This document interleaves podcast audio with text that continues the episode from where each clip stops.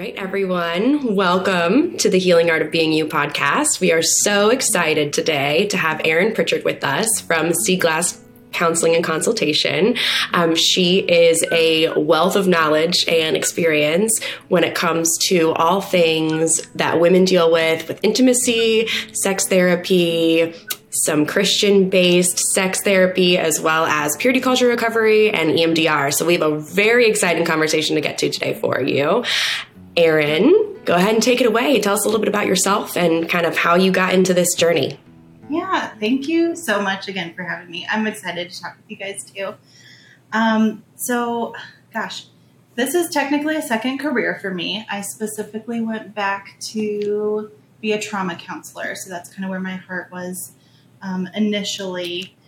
And um, yeah, went back to school, became a trauma therapist. Um, very early on in my therapy career, I was introduced to EMDR therapy and um, really had the privilege of getting trained by a lot of great EMDR therapists and kind of learning that really early on as a trauma therapist, which I think was super helpful um, for lots of pieces. And kind of later on, I started to realize, you know, um, there's a lot of research coming out about purity culture having an impact of trauma. So that really kind of spurred a shift in my career, I guess, to focusing also on sex therapy. And that was really a kind of a merging of my worlds. Personally, I'm a Christian and, you know, professionally, I've been a trauma therapist for almost a decade at this point. So I was like, oh my gosh, this is like all the merging of all my worlds that I care about and all the things that are important to me.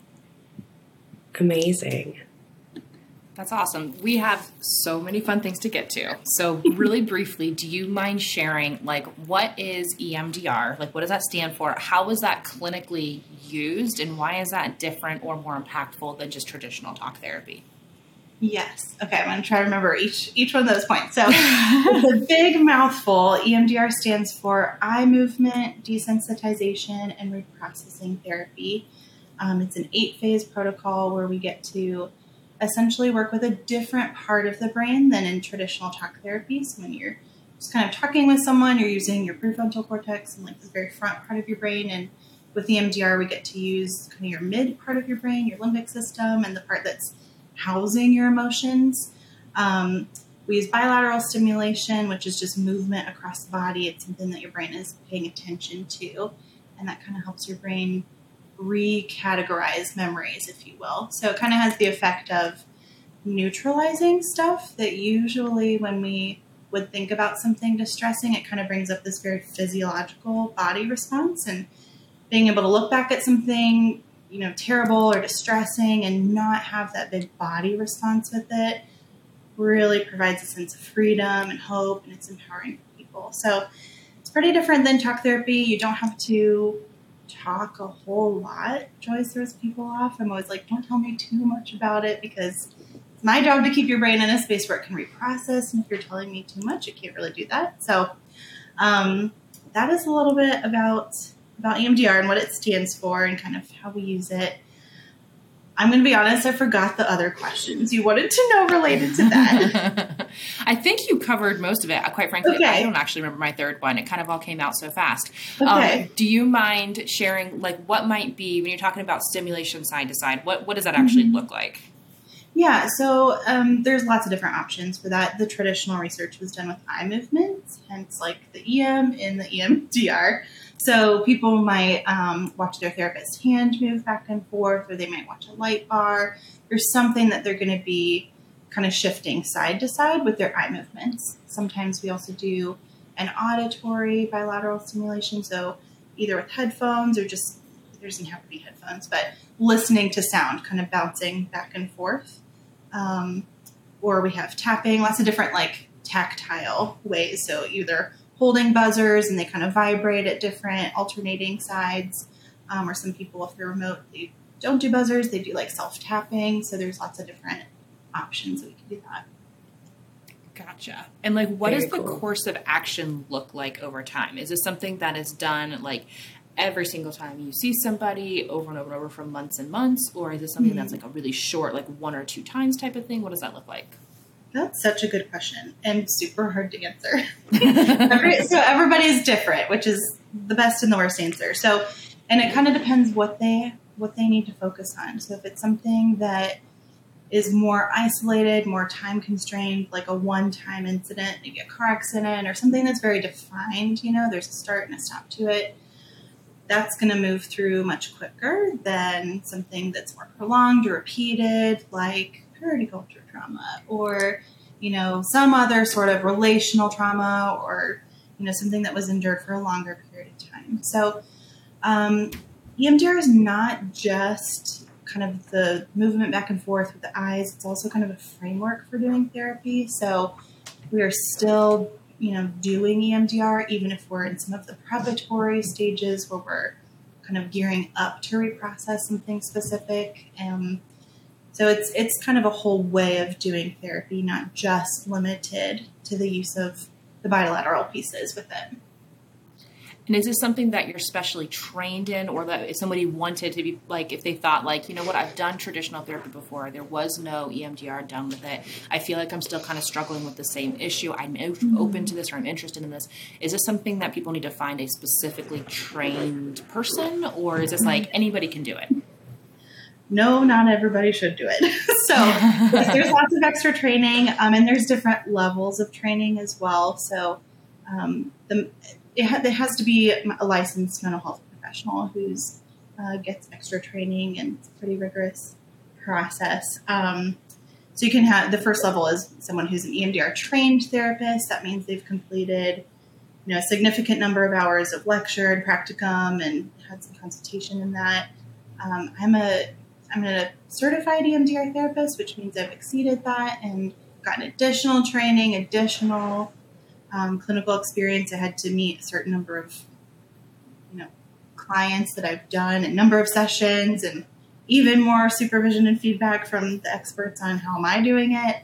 Um, and I'm also an approved consultant, I help other EMDR therapists get really good at being EMDR therapists. So there is different levels, um, and it is really important to find someone who's at least trained um, at minimum how do people find those types of people? Is that like you have to like go door like you have to go website to website and ask, or is this like is there like a directory? Like how would somebody find somebody for that? Both, yeah. So there is a directory, um, EMDRIA, which is the EMDR International Association. EMDRIA.org has a directory of EMDR therapists. Um, so you can find someone who's on that directory, or if you're using another another therapist search directory. Sometimes you can filter like the types of therapy and you can select EMDR. So those are gotcha. some. Gotcha. Well, I hope that that kind of gives everybody a little bit of a quick view as to like what is EMDR. So when you hear us mentioning it in the rest of the episode today, you kind of have an idea and you can get a visual of like what is going on. Now to the meat and potatoes of what I have been waiting for for so long with this conversation is talk to us a little bit. This is such a big question. I'm going to try and make it more focused for you. Okay. Talk to it at its most basic level of like, what is purity culture? When people hear purity culture in a clinical setting, what is it that we are mm-hmm. talking about? Yeah, it's a good question. So we're talking about, don't know if movement is kind of the right word, but I think culture really fits, but like a time period, kind of 70s through 90s, it's still around today. It has little sneakier forms, but usually kind of we're, inter- we're interacting with people who grew up with it in the 80s, 90s. Um, it was an evangelical movement to abstain from sex. And a lot of religions and cultures have that as a value. That's fine. I think the problem with the purity culture specifically is that that act or that choice of refraining was tied with you know your spiritual worth your value as a woman as a person. It was really tied with the salvation piece um, which isn't correct theologically um, or helpful to people practically. So purity culture would be kind of there was a whole bunch of pieces there's a lot of books people a lot of times might have read um, true love waits um, or there's you know there's conferences people had there's all sorts of pieces there was balls, there was rings, there's ceremonies. So it kind of depends on who you speak with, kind of the extent of how entrenched in that they were. Um, but it took a lot of different forms, and it, you know, really elevated your sexual activity or lack of or whatever with your salvation. Yeah. How do you see that showing up in your clients? Yes. Um, well, many ways. so, uh, gosh,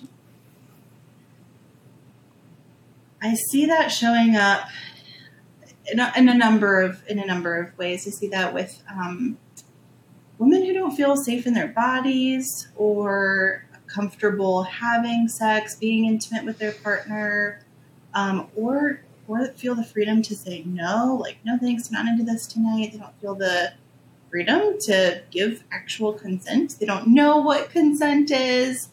Um, I think statistically, evangelical and Christian women are more likely to be diagnosed with vaginismus. So, you know, there's a lot of instances of people trying or having sex, but it's super painful, super uncomfortable. Parts of it might not be possible, and then there's a lot of self judgment, negative talk. Um, there's also some research on purity culture, kind of really aligning with rape culture. So, a lot of pieces where there's a lack of accountability or an over responsibility placed on women or the survivor. So, there's just gosh, so many ways that it shows up. There's research linking it to eating disorder presentations, which isn't my specialty to kind of go into, but certainly has an impact on body image, how you're viewing yourself, comfort in your body, um, relationships with other people, your spiritual life, your view of God, other people, you know, your salvation. It just really, there's a lot of big things that this kind of shows up and looks like. Yeah.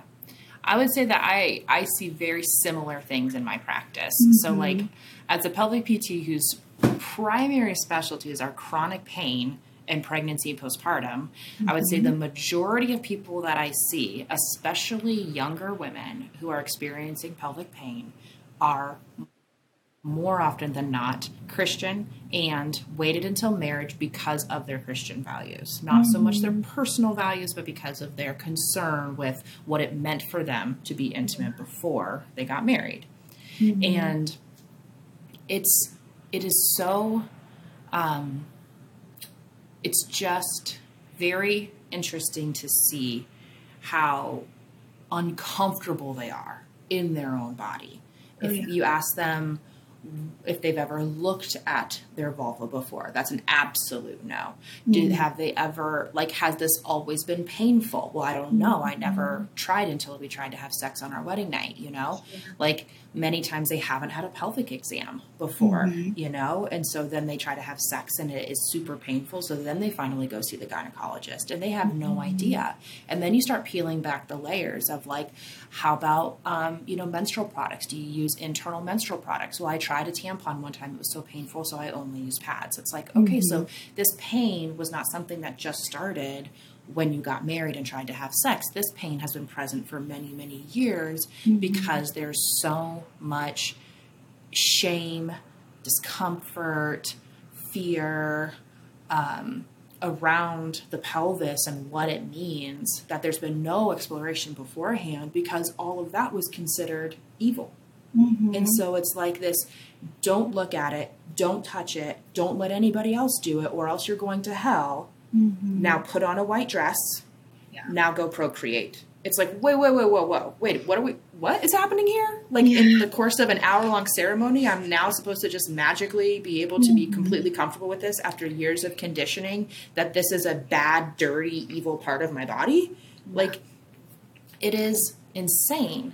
Mm-hmm. And then you add to it the societal expectations that women have as their role in the relationship that they're supposed to be an orifice through which their partner sticks their penis, basically, mm-hmm. and that they just need to lay back and take it. And also, you shouldn't have pleasure in this yep. because that means you're slutty. But right. also, yep. you should also be available for your husband to do this. So don't make him feel like you don't want to. Right. But don't mm-hmm. have too much. Oh, yeah. And it's like, what is this messaging? This is insane.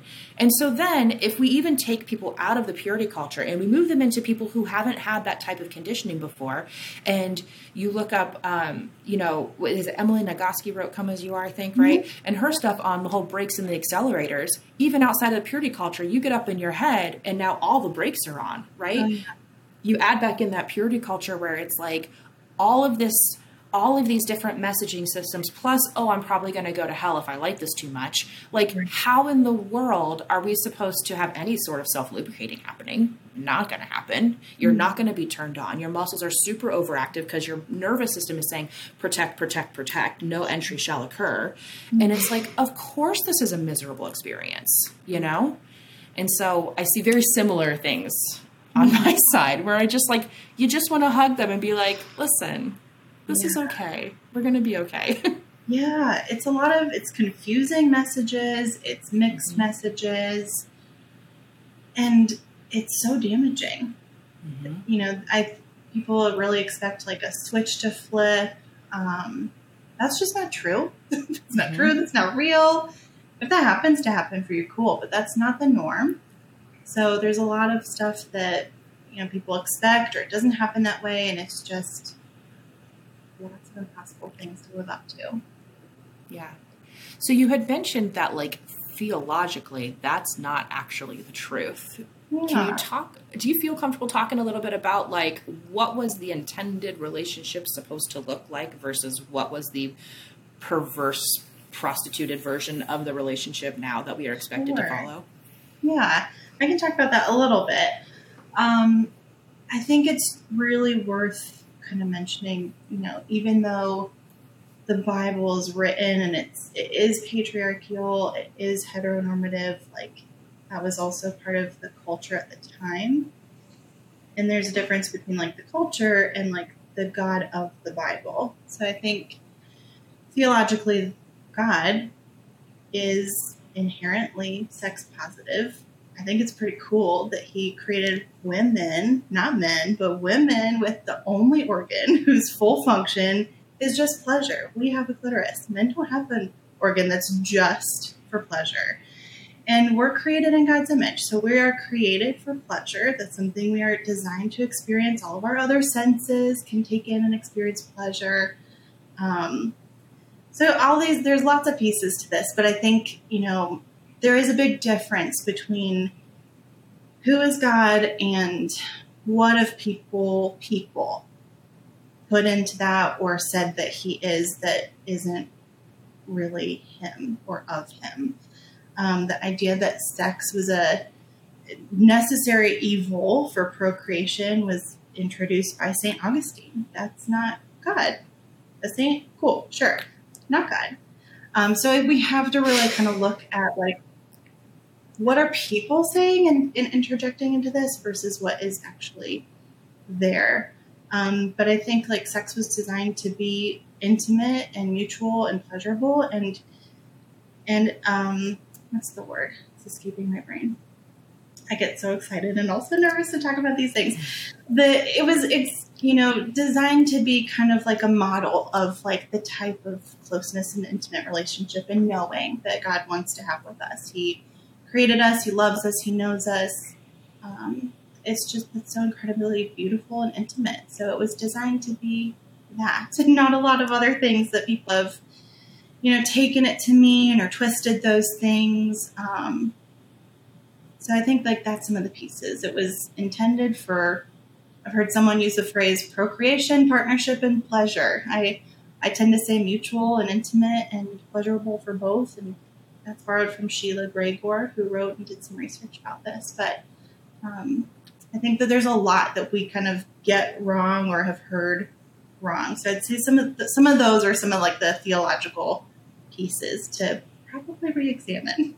Yeah, it's not it's not just for not just for babies. It was designed to be pleasurable for both people. That is part of it. Right. Yeah. You know what's so funny is like working in and around the pelvis, obviously anatomically, I'm very well versed in all that. But from a mm-hmm. theological standpoint, I had never actually considered the fact that like we're the ones who have Yeah. a sex pleasure organ that has no other function. Like it hadn't even occurred to me. yes. Yeah. That's a really cool that's really cool. Yeah, I think so too. And we don't have to deep dive into this, but like if we look at what does that mean about God? It means he's pro pleasure. And he's pro pleasure for women, which a lot of people there's a lot of verses that will get like twisted or people really misuse verses. Um, I've seen that a lot. And so women feel like a real sense of obligation to have sex, but it was not meant in that way. Do you have any examples? Because I definitely don't mind deep dives. Oh yeah. I mean, there's Give me, give me like your, your like one that you hear the most. The one that you're like, whenever you hear it, it's like cringeworthy. You're like, that is not what was supposed to be meant there. Yeah. Uh, I just have to pick one for that. No, no, pick as many as you want. As many as you want. as many as you want. Give them all. I mean, so one that I think gets twisted a lot is like this idea of like um, submitting to your spouse or not depriving a spouse, and usually that that gets twisted and taken out of context. People people will just kind of harp on like, you know, wives do not deprive your husbands. It goes on to say husbands love your wives. Like it, we're cutting out half of the thing. So um, that's a big one that really gets misused and twisted. I've seen that, and it's just so sad. I've seen that, you know, in marriages with Christian couples sometimes. Um, honestly, it's sad too. I think that this is really degrading to men as well, and we don't think about that because men get kind of degraded to animals and have like this sense of entitlement, and that degrades them from being like a thinking whole person, you know, Feeling person. yeah, yeah. So I think like that's that's a big one. Um, this idea of don't deprive your husband, or you know, idea verses about women submit get taken out of context all the time. Some of those were specifically talking about like a specific church and an unruly group of women in that particular church who were disrupting the teaching. like if you had that in any other context, you'd be like, get these ladies out. They're loud. Like I can't hear. They're saying distracting things, you know? So it's not like women in general aren't supposed to do these things. It's, you have to go and kind of look at the context too. Um, goodness, there's way more, but those are, those are a couple that are popping into my mind. I really love it. appreciate that. I think it's I think it's so important to like like to break down these things that are just like regurgitated over and over and over again. It's like, but who said that though? You know, what was the whole context, you Yeah. know? And it's like I I it's not my business to get into it with any of my patients that come in. Like I tell them that like my own personal beliefs, anything like that, that stops at the door. When I'm in here, I'm a blank slate. I hold space for mm-hmm. whatever you want to do. If you are having a, you know, polyamorous relationship in a sex dungeon with multiple different people, by all means, you do you. And Atta if girl. you're having pain with that, let me help you not have pain with that, right? Amen. And if you're somebody who is in a long term sexless relationship because you're fearful of it, that's your business too, right? That's not my business to put any judgment on any of that. Um, But I do like what you said about it kind of like drops men down a bit and it kind of simplifies them into these like sex driven, only like singular focused beings that have no other value to add other than having sex with their partner and procreating and that women are just supposed to be available for that to occur. And like I have worked with some women and not necessarily just in Christian cultures because I see this happening in a lot of other religious cultures as well, where I'll have a woman come in and she's seeing me for pelvic pain. And I'll ask her when was the last time you attempted sex and she was like, "Well, yesterday." And I was like, "Okay. Um, how frequently do you guys typically attempt sex?" She's like, "Well, it's usually like 3 times a day." And I'm like, "You're in 8 out of 10 pelvic pain and you're being subjected to intercourse 3 times a day." And I can't sit here and be like, how in the world is your husband okay with this? You know? And I'm like, and I say, like, have you told your partner that you're in pain? No. He doesn't even know. you just like grit your teeth and bear it because she doesn't believe back to the consent thing doesn't believe that she has the opportunity to say no doesn't believe that it's her role that her role is to be available mm-hmm. and it just like it just breaks your heart that it's like sure. okay well i'm not going to sit here and tell you that your culture is wrong your upbringing is wrong that all of this stuff is wrong even though i don't personally agree with it mm-hmm. what i'm here to do is to help you not have pain when you're having sex three times a day you know yeah, yeah. and it's just it's just a crazy little world we live in sometimes. Mm-hmm. Yeah, that's another one of those super damaging messages that pops up. This idea that all men are all they think about is sex all of the time, or then it kind of becomes the women's, you know, job, if you will, to keep them mm-hmm. from doing whatever thing. So they think that, you know, I have to I have to have sex with this person to keep them from watching porn or keep them from cheating or it just creates so much pressure and so much obligation, which for most people, kind of going back to that Come As You Are book, you know, that's a brake. Mm-hmm. For most people, that's a brake. So mm-hmm. We're automatically not helping ourselves with some of those thoughts. Mm-hmm. Right. And so I feel like it also gives them like a, sorry, I feel like it also gives them a, it does them a disservice because that can often be the program that they have to connect to create that intimacy. It's like I'm looking to connect with my partner, so I'm going to reach out in a physical, sexual manner, and I'm mm-hmm. bypassing the emotional things because that's what I've been told I'm supposed to do. Yeah. Right. And like taking that passion and that pleasure and that connection and intimacy out of the picture. Yeah. Because they think that they are fulfilling the role that they were given as well by being the provider of the penis that does the penetration. Yeah. If you will. Which really takes intimacy out of it. Like that's not genuine intimacy. That's that's you know at best taking from someone else, then at worst maybe coercion or manipulation, something terrible, right? Like that's not genuine intimacy and being known and knowing and yeah, that really comes from like the freedom to to have that choice and and say yes or no to whatever that is. Right, absolutely. So when you're working with your patients, your clients, where do you guys like where do you start? Is it like an understanding of what the messaging was intended for and how it got changed over the years? Is it learning how to use their own voice or set boundaries? Like how does that process work? Mm-hmm. Yeah, those are good questions. Uh, all of the above kind of depends like what someone's coming in with. I think it's really important to kind of define terms because even though I grew up in purity culture and that was my personal growing up experience, it really is different church to church, denomination to denomination, um, even geographically, like where people are located and kind of the cultural value of church in that area. So, really kind of getting on the same page of like, what did this look like for you? Because I maybe would use some terms that they don't use. So, kind of getting on the same page with some terms. Um, you know, I think also a large number of clients that I work with need some amount of education of like, you know, actual medical terms for their body. Like, we don't have to use euphemisms, we can call them what they are. These are just words. So, and sometimes there's confusion, right? Like, is it a vulva or a vagina? we have to clarify that because if I'm telling you, you know, hey, try this, you know, if you're if you're doing that in the wrong area, that's probably not helpful to you.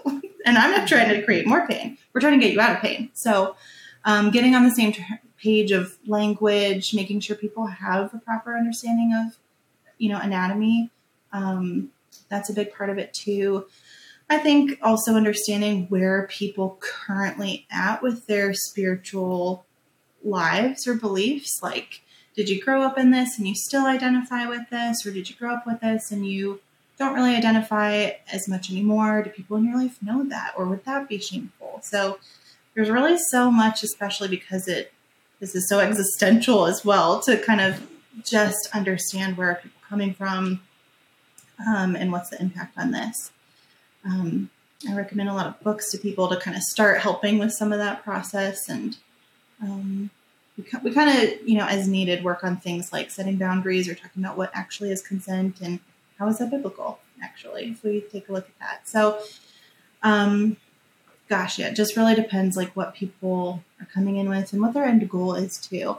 it's not my job, kind of like you said, it's not my job to change people's belief systems. It's not my role.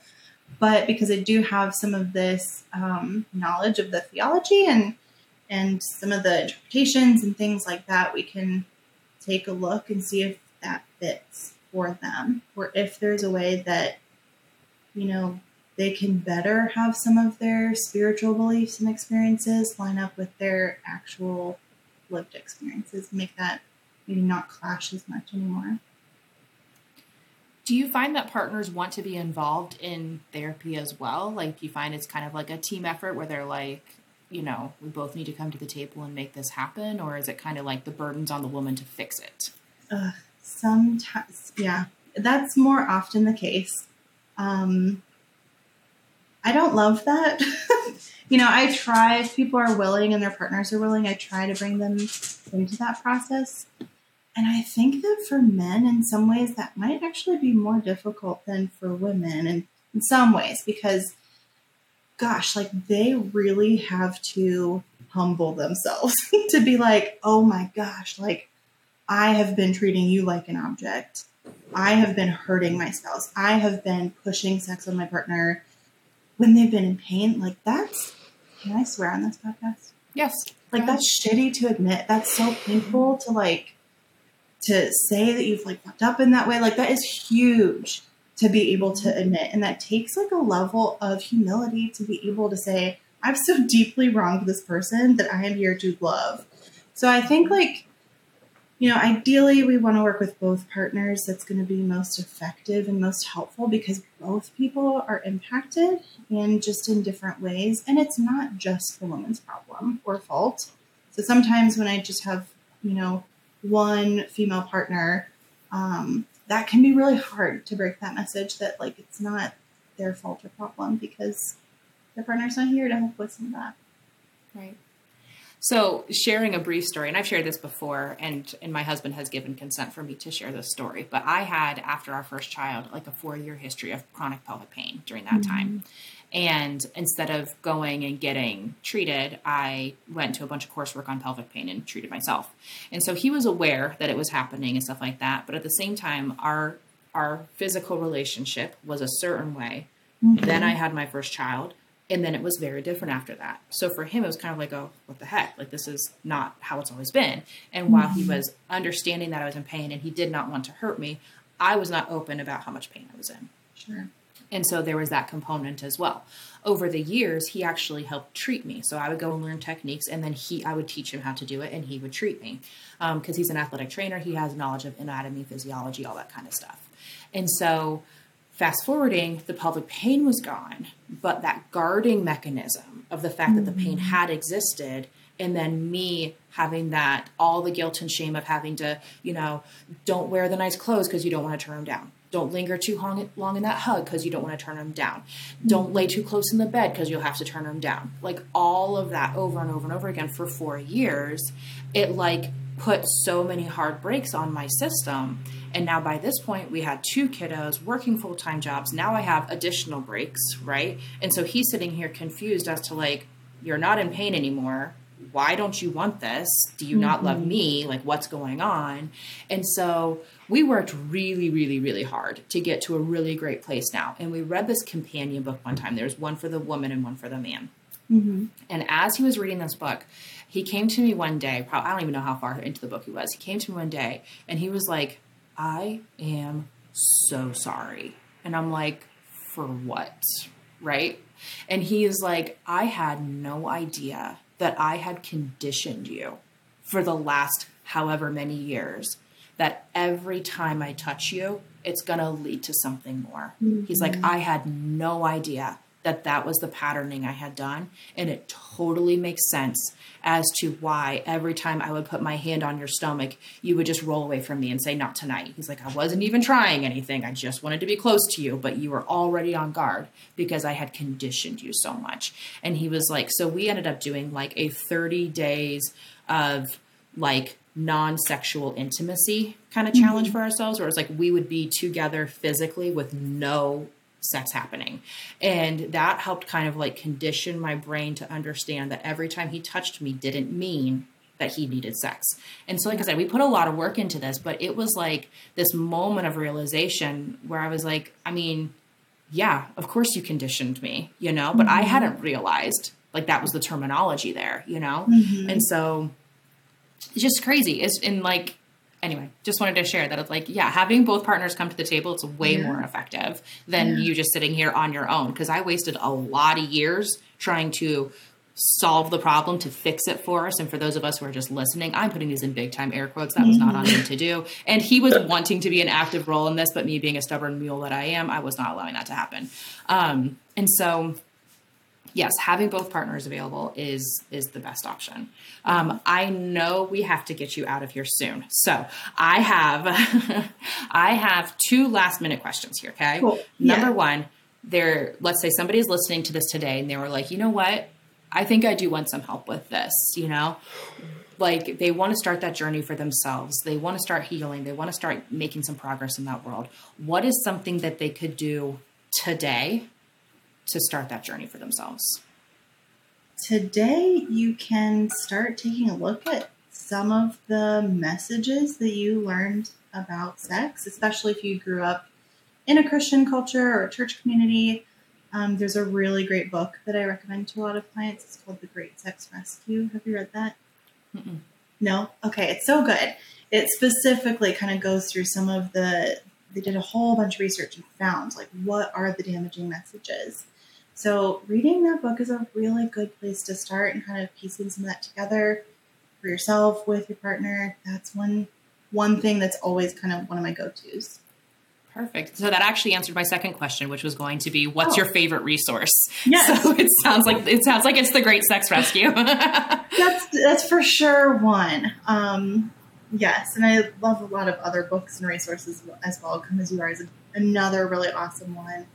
Um, I recommend so many things. Pelvic floor PT for lots of people. When I personally left my first pelvic floor PT appointment, I was like, "This is the most empowering."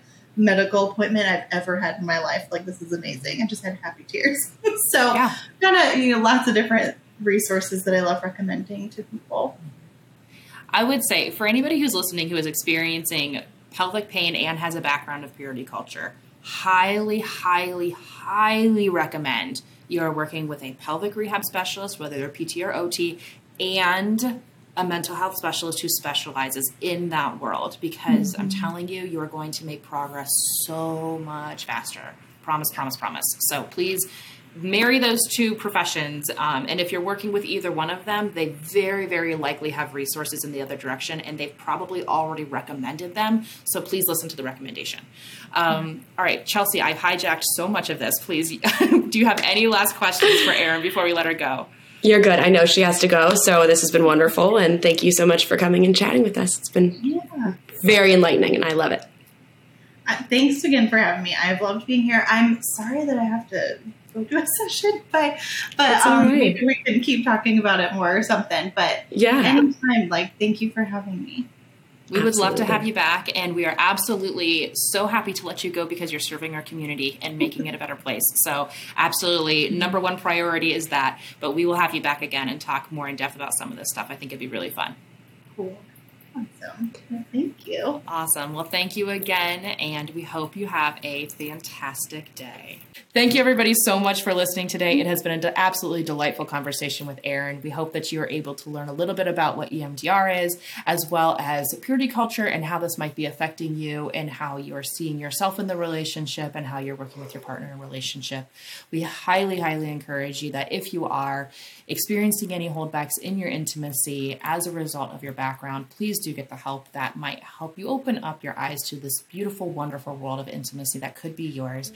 If you're experiencing pain as well, please do contact a pelvic rehab specialist in your area um, and partner up with a mental health clinician as well to help you address these concerns and please, please try and get your partner on board um, so that it can be a group effort because it's not just for you to own on your own.